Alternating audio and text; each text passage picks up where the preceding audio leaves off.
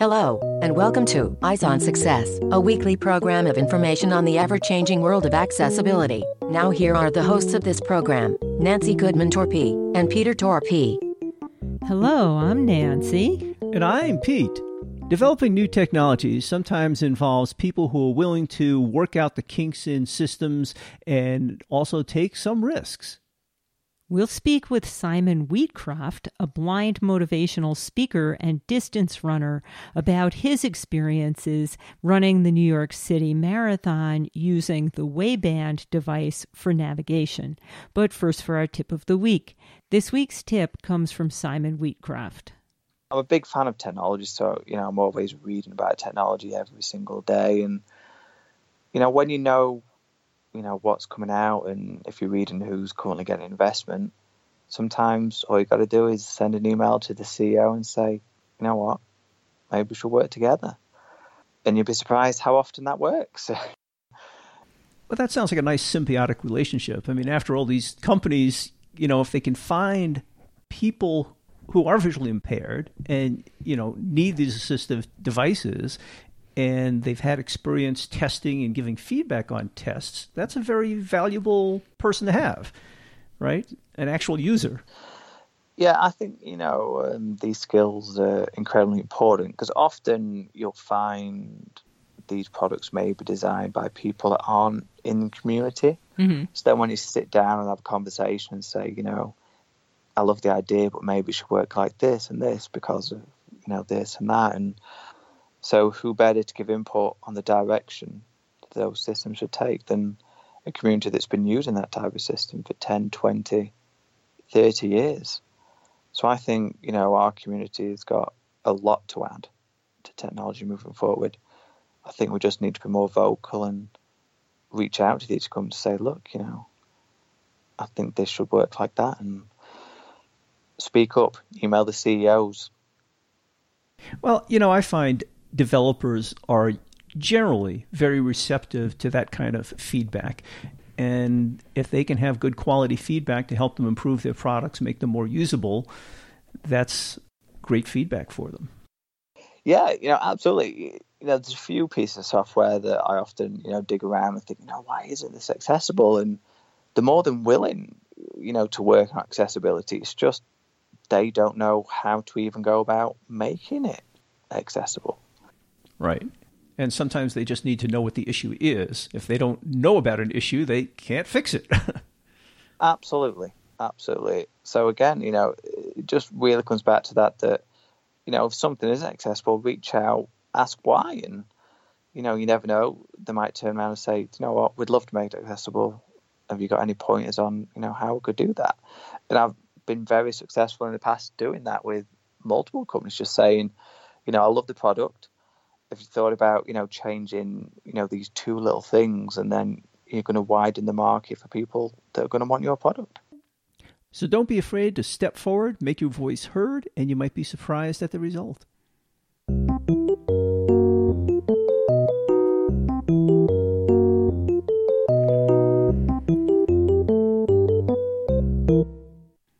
Let's start by meeting Simon.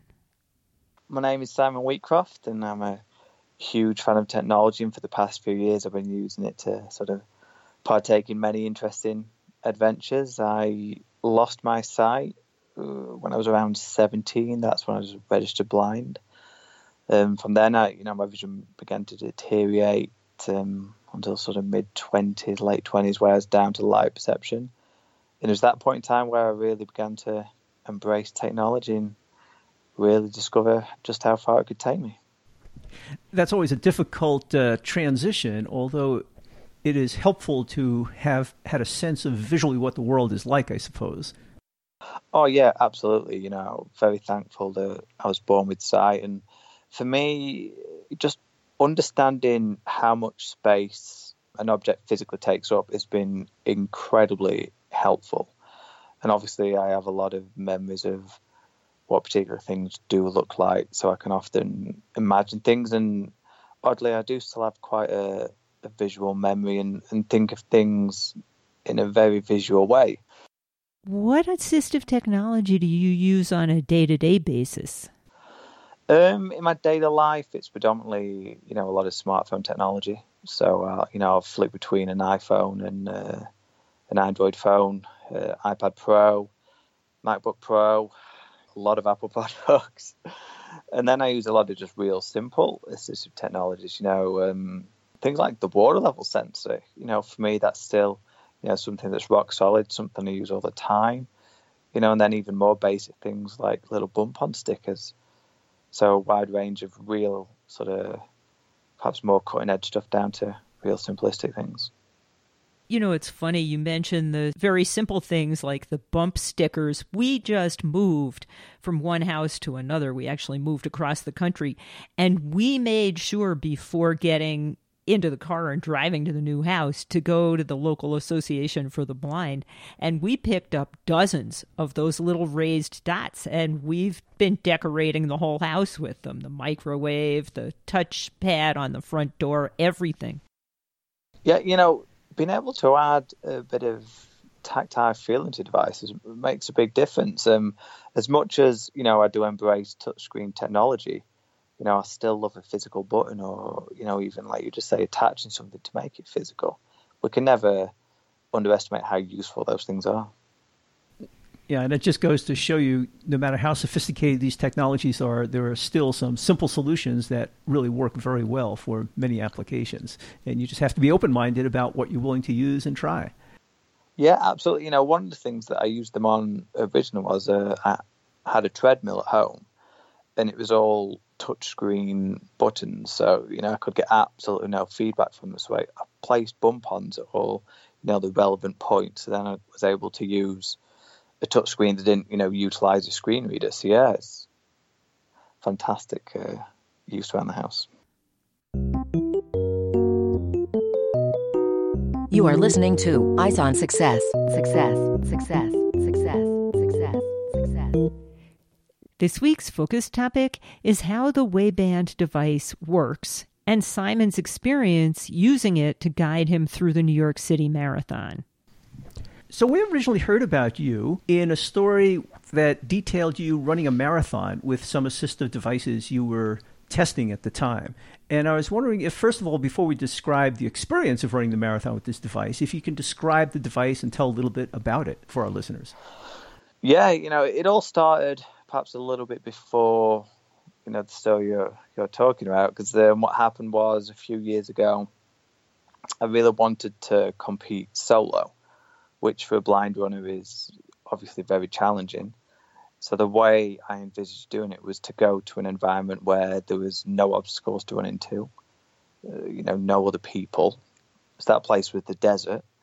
So then I worked with IBM on uh, sort of a way to navigate a desert, and a desert is essentially quite simple in terms of navigation because as long as you're heading in the correct bearing, you know it's fine. So we came up with this idea called corrective navigation, and what it did was it created a virtual corridor within space, and that virtual corridor tracked the route of uh, the desert and then as soon as you left this virtual corridor for the desert, the corridor was around 10 meters wide, it would use beeps. And those beeps, you'd know how far you'd moved out of the corridor and they'd bring you back in line of the corridor. So pure silence, you knew you were going uh, in the correct direction. Oh, that's neat. Yeah, it turned out works well. You know, for open plane navigation, it's fantastic. Was this a GPS type solution, I take it? Yeah. And the reason we did it in the desert is because it, it got rid of a lot of the variables. It, it made it a lot safer. Because mm-hmm. essentially, in the desert, if you do drift, you know, there's perhaps not a huge difference between a piece of desert here and a piece of desert, you know, 10 right. years. That depends on whether you run into a giant cactus. um, the desert I was in is Namibia, and there's nothing. Um, you know, there's no real life. There's there's no real vegetation. It, it's quite a a desolate desert. Um, it turned out perhaps not as desolate as, as was anticipated. There were a few issues. Um, I did really severely hurt myself, and I was I couldn't run for quite a large amount of time. But the technology worked, and that, that was the important thing, really. That you know this idea of navigating through constant correction is actually really useful for someone that's blind. You know, instead of saying you know, perhaps like Google or Apple Maps do say turn left in 100 meters, turn right in 250 meters. Now, constant real time correction to ensure you're always going in the right direction. So, yeah, really great. So it sounds like that worked reasonably well, and then you were up for the next challenge to make it a little bit more difficult, I take it. Yes. so after I got back from the desert, I started training again, and then I had uh, quite a bad accident while training. There was a burnt out car that had been left in the on the sidewalk, so I obviously didn't see it. Ran straight into it, and you know I, I do still have uh, the scars from that. It was reasonably bad, and it was at that point I was like, well, you know, now we really need to come up with a way not only to do the navigation but to also avoid the objects because it's it's just becoming too dangerous. So I gather you've been training solo without a guide. Yeah, yeah. I've, started doing that in 2010, 2011. Yeah, around then. I take it that's still when you had a little bit of vision that could help you navigate? No, I was uh, a little daring, shall we say. Um, what I did is where I live, and there's an airport not too far away. It's like uh, around two miles and the airport had been finished, but the infrastructure of the airport had never been finished. Um, so that meant lots of closed roads and things like that. So I first started running. Well, technically, I first started running on a football pitch, but then I transitioned to this road. So I was started running on the closed road, just up and down a closed road, and I was using a an app on my phone again that all it gave was distance markers. You know, so it'd say you've run 0.3 miles, 0.6, 0.9, and then I was using what it felt like underfoot, pairing it with those distance markers, and I memorised uh, a three mile route off this closed road and then onto the open roads. So I knew that route just incredibly well. That's still quite intrepid, though. yeah, that was probably, you know, probably some of the most daring stuff that I was doing back then, and it, it, you know, it took a while, it took a few months to learn it. You know, I did run into the posts and you know the trees and, and things like that. It was it was tough, but I, I did spend a lot of time on this you know this one piece of road. It, you know, it's in the thousands of miles of training on this road, so I knew it mm-hmm. just unbelievably well. You know, um, even now, you know, after not training on it for for a chunk of time, I can go out there and I can run that. But it sounds like the training process has still left you with some scratches and bumps. Yeah, yeah. You know, um, the car went into my shin and my knee and sliced all the way um, down my right arm as well. So I've got a scar that runs uh, Ooh. Ooh, ouch. all the way down my forearm and stuff. So, uh, yeah, I certainly wouldn't recommend it. I was happy to accept the risk at that point in time, but you know, as time moves on, you know, your life changes, and you know, I've got two children now, and that does make a difference yeah, it's you know it's just too risky. You know, it's, yeah, yeah. It was dangerous. I was willing to do it in the early days. You know, my I, did have one. My eldest son was born then, and it was starting to get a bit touch and go. But then once the second arrived, it was probably time to move away from doing things a little bit too risky. But you know, the idea was then that maybe we can make this safer through technology. Right. You know, right. Um, technology moves forward, and the idea is that eventually we'll get to a point where you know, if you want to go out and train solo, you don't need to take the risks that. And what manner of technology did you find that you think has made running solo safer for you? After I'd done the desert and the you know the car accident, that's when I started looking around for anyone else that was working on you know similar technology, and I did find that company, and that was a company called WearWorks based out of Brooklyn, and they were working on a corrective navigation system, and rather than using the beeps like uh, I'd, I'd, done in the desert, they've done it all through haptics, so vibrations. But again, it, virtual corridor, and then if you exit the virtual corridor, it uses vibrations to bring you, you know, back in line. And then uh, the way we were detecting other people was really simple, just ultrasonic sensors. And again, that had uh, a separate corridor that wasn't the same as the virtual corridor we'd created for navigation. And then if someone entered that virtual corridor, there was some uh, vibration strap on your chest, and it would vibrate, and the amplitude would change depending how far the person was away from you, so you could figure out if there was a person or an obstacle in front, and Mm-hmm. you know you could move left or right to avoid that person. So it was a combination of corrective and uh, object detection. So this was interesting. It's a combination of GPS and some of these sonar technologies, and that way you got a little bit more precise feedback on obstacles as well as your direction. Yeah, you know, I think you know moving forward, um, definitely different sensors are going to be, you know, incredibly helpful to the sort of VR community. Personally, I think what would be considered time of flight sensors are probably going to be the most helpful. So moving away from ultrasonics and so time of flight is basically you know when you're sending out something like a laser or infrared, and it's bouncing back, and then you can figure out the depth of the scene. So you know there can be many objects in a scene, but you can get a sense of all the different depths. Mm-hmm. And with mm-hmm. depth, you can begin to detect if it's an object that needs to be avoided. So let me just understand the way you described this device um, with the various sensors. You had the one strap on your chest, and you were getting various types of vibrations depending whether it was telling you that you were going outside your pre planned virtual corridor, mm-hmm. and then a different sensation if an object or obstacle appeared in your path. Close to that, um, the chest vibrations were merely for object avoidance. And then to give us some spatial separation, the actual navigation for the virtual corridor was on the arm. So then you didn't have to differentiate all the different vibrations in one area. Depending where the vibrations occurred on your body meant different things. Oh, so that makes it a lot easier. You don't have to stop and think, did this kind of vibration mean this kind of issue? Yeah, exactly. And that was the Oh, reason, cool. you know, for doing that spatial separation. Because you're right, when you do it all in one area, there's too much processing time. So now rather than reacting, there's the delay in thought process. So the idea was to separate those two things. So now you actually took this device and decided to try running the New York Marathon alone. Is that right? That's right. And how did that all work? I suppose you had a, a bib on saying that you were blind, so people knew to be a little bit careful around you. Um, that that'd have been the sensible thing to do. Uh, I guess we've learned by now that you are a risk taker.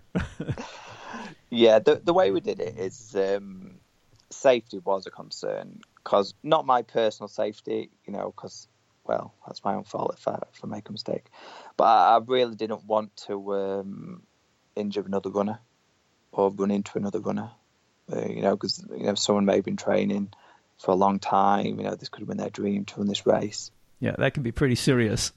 So the way we ensured safety is there was uh, we had uh, some people running very close behind, so then they could interject if anything was to go wrong with the technology. You know, because we really didn't want to run into another person. Yeah. Mm-hmm. You know, th- they're always more than happy to let me run into static objects, but you know, I- Just part of the test. These must be really good friends. Yeah, you know, and when I went I went to the desert, it was the same guy who went to the desert with me, and yeah, you know, I, I hurt myself in the desert, but you know that, that that was part of it. I wanted to see how far we could push it, and you know, I trust him. You know, I, I always know he will interject if it's something that's really bad. So yeah, a lot of trust. So how did this actually work out? I can imagine the beginning of, of these races are usually incredibly crowded and dense with people. That had to be one of the more difficult parts, I would guess. Oddly, New York is the other way around because so many people run New York. The way it works is there's different. Not only you gate different, but you start at different points in a bridge, and this bridge is multiple stories high. So what happens is when you set off, there's only a small amount of the people for the entire race, and then you all merge together at a later point within the race course. So actually, the beginning of the race is not as busy as let's say when you're eight miles in, because once you're eight miles in, then it gets intensely busy. Oh, interesting. So the first few miles, to be honest, were the easiest miles because you know not as many people. We were talking in the hundreds rather than uh, you know the thousands. So the idea was to run the first two miles uh, just using the object detection system because the first two miles is a, a bridge. So basically, a pedestrian should never be on that bridge. You know, it's just for cars. It's, not like there's any sidewalk or anything. So the system wouldn't really account for that, and it, it was just uh, not going to work very well. It's quite an enclosed bridge. So do the first two miles using object avoidance only, drop off the bridge, then turn on the, the navigation system. So the bridge went really well. Um, it was actually quite freeing because it's not a location you know I'd ever run solo before. And you know the object detection worked incredibly well. I could sort of run up to people, detect there was someone there, drift left, drift right, figure out which way to go, and and avoid them. It, so yeah, it worked better than I'd imagined. Actually, it, it worked really well. Interesting. When I used to run and had partial vision, I used to actually use other people to help me navigate if I didn't quite know where to go. And I'm wondering if you could use the object detection sort of like that, knowing where a person was and kind of latching on like a rabbit. yeah, we actually, I actually did exactly that. Basically, because the amplitude changed, you know, depending on the distance of the runner, you could lock in on a particular amplitude and then stick at that mm-hmm. and then follow that person. Interesting. So it, it, turned out that was actually an interesting way to navigate, and it would turn out that's how I actually ended up doing the race. Because, like I say, we dropped off the bridge, and as you know, we'd been testing this for months and months and months, but the navigation system failed. Just could not get it to work. It kept glitching out. So is that because of being in a big city and the big buildings blocking the satellites? Tested it. It'd been tested on the exact course, you know, ahead of time. The development took place in New York.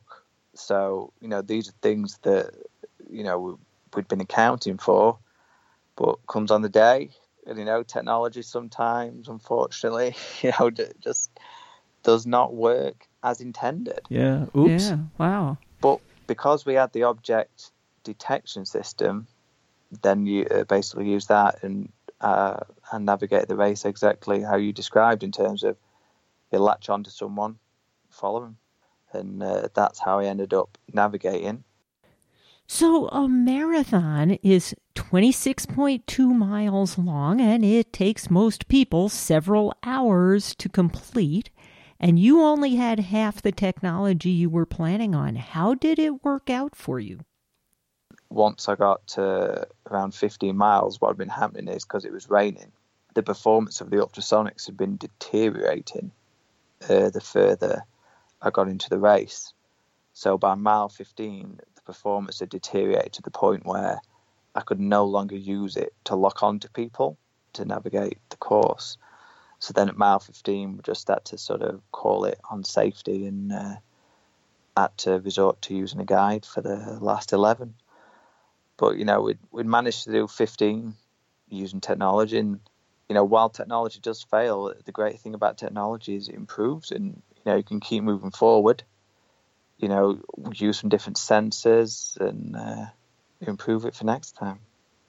Well, I mean, that's it. Sometimes the only way to fix a technology is you go through these failures. You find out what breaks, what doesn't work, and the next time you know a little bit better. And that's the way we keep improving technologies, right?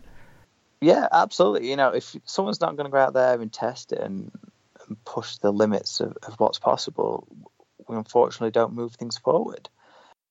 I gather you've been in communications with the developers at WearWorks who are working on the next generation of the Wayband device, right? Yeah, absolutely. You know, we communicate all the time. You know, they're currently continuing sort of the R and D and and working on some products uh, with I think with the hope of perhaps putting it back into testing to the general public sort of early to mid next year and and getting it out as a final product to the back end of 2018, early 2019. And I take it when they do come up with some improvements based on some of your experiences here, you'll be eager to volunteer as a test pilot again. I'm always willing to test early prototype technology. It's uh, always fun. And, you know, I, I, suppose part of the appeal is the fact that you're taking this thing that, and, and no one's even sure if it's possible of, of what you're trying to, mm-hmm. you know, push it to. And, yeah, I find that appealing. So whenever anybody comes out with a, a piece of technology that they're willing to never go out and break, I'll always say yes.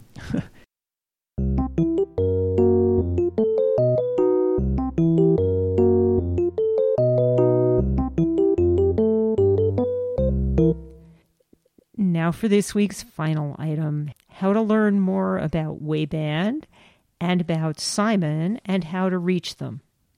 So, if people want to find out more about this device and follow its development, where would you send them? If you want to follow that device in particular, you know, WearWorks Inc. on Twitter, uh, you know, they constantly update and, you know, what they're doing and, and what's happening moving forward. And then if you just want to, you know, see what I'm up to, again, Twitter is always a great place. And on Twitter, I'm and adapt. If people have any questions for you to ask directly, do you have an email address you'd be willing to share? Yeah, sure. My email address is simon at andadapt.com. Yeah, more than willing to talk to anybody about anything to do with technology or even training for marathons or anything like that. Now, I just looked at your And Adapt website, and it's got all sorts of interesting stories and, and whatnot. Um, can you give that URL? Yeah, that's just andadapt.com. That's it. Pretty much any way to get in touch with me is anything that's andadapt. That's my Twitter, my Facebook, my website. Yeah, try to keep it quite consistent. And can you spell that for people? Yeah, it's and, so A N D A D A P T. And as usual, for all of that contact information, you'll be able to find that in the show notes associated with this episode at www.eyesonsuccess.net. And also in those show notes, you'll find a link to a New York Times article that describes Simon's experiences in the marathon. I also want to remind people that they can make use of the search feature on our website to search for any of the shows in our archive of nearly 400 episodes by a keyword, topic, or show number. There are episodes on virtually any topic you'd be interested in, so look for something of interest and have a good time. Enjoy the shows in our archive and make use of that search feature. That's it for show number 1812. Next week on Eyes on Success, we'll be having some outtakes from prior episodes of Eyes on Success. They say nothing is ever perfect. Fortunately, though, with a little extra work, most mistakes can be fixed, which even applies to productions of Eyes on Success.